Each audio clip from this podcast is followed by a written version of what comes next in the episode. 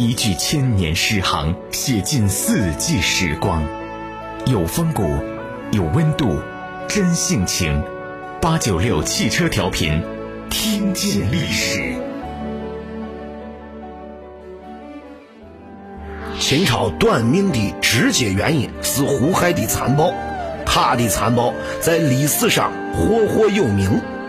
胡亥上台后干的第一件事情就是极度享乐，而落实的却是大屠杀、自毁长城。这在后世成了利用不轨手段登上帝位的必修课。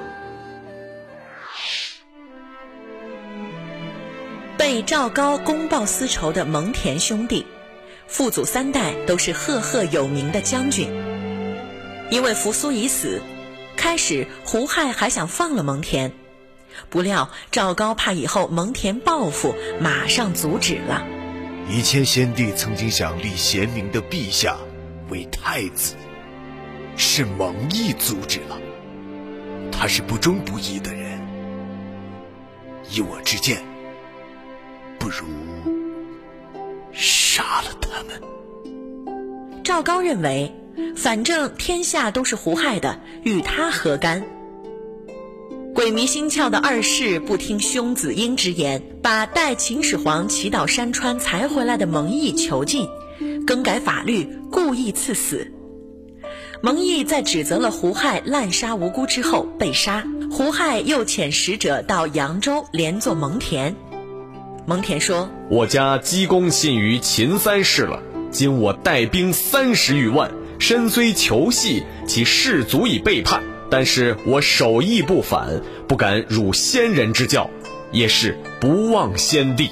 使者不敢传达，蒙恬喟然叹息曰：“我何罪于天？无过而死乎？”无奈之下，吞药自杀了。时辰到，斩立决。赵高还出了一个阴毒的主意。就是杀尽诸兄弟之后，才可以高枕无忧的享乐。赵高以三寸不烂之舌，轻易将胡亥说动。于是胡亥在赵高的帮助下更改法律，故意让群臣诸公子犯罪，一旦有罪就让赵高治罪。胡亥分两批杀了所有的兄弟姐妹，第一次把十二个哥哥砍头于咸阳的集市。十个公主在杜县被剁成肉块，相连作者不可胜数。第二次在杜游，也就是今天陕西咸阳东部，又将六个兄弟和十个姐妹碾死，刑场惨不忍睹。将吕等三人也是胡亥的兄弟，最终也被逼自尽。你们家的牛腰围比原来少来一寸，这是你养牛的失误。拖出去，鞭打十下。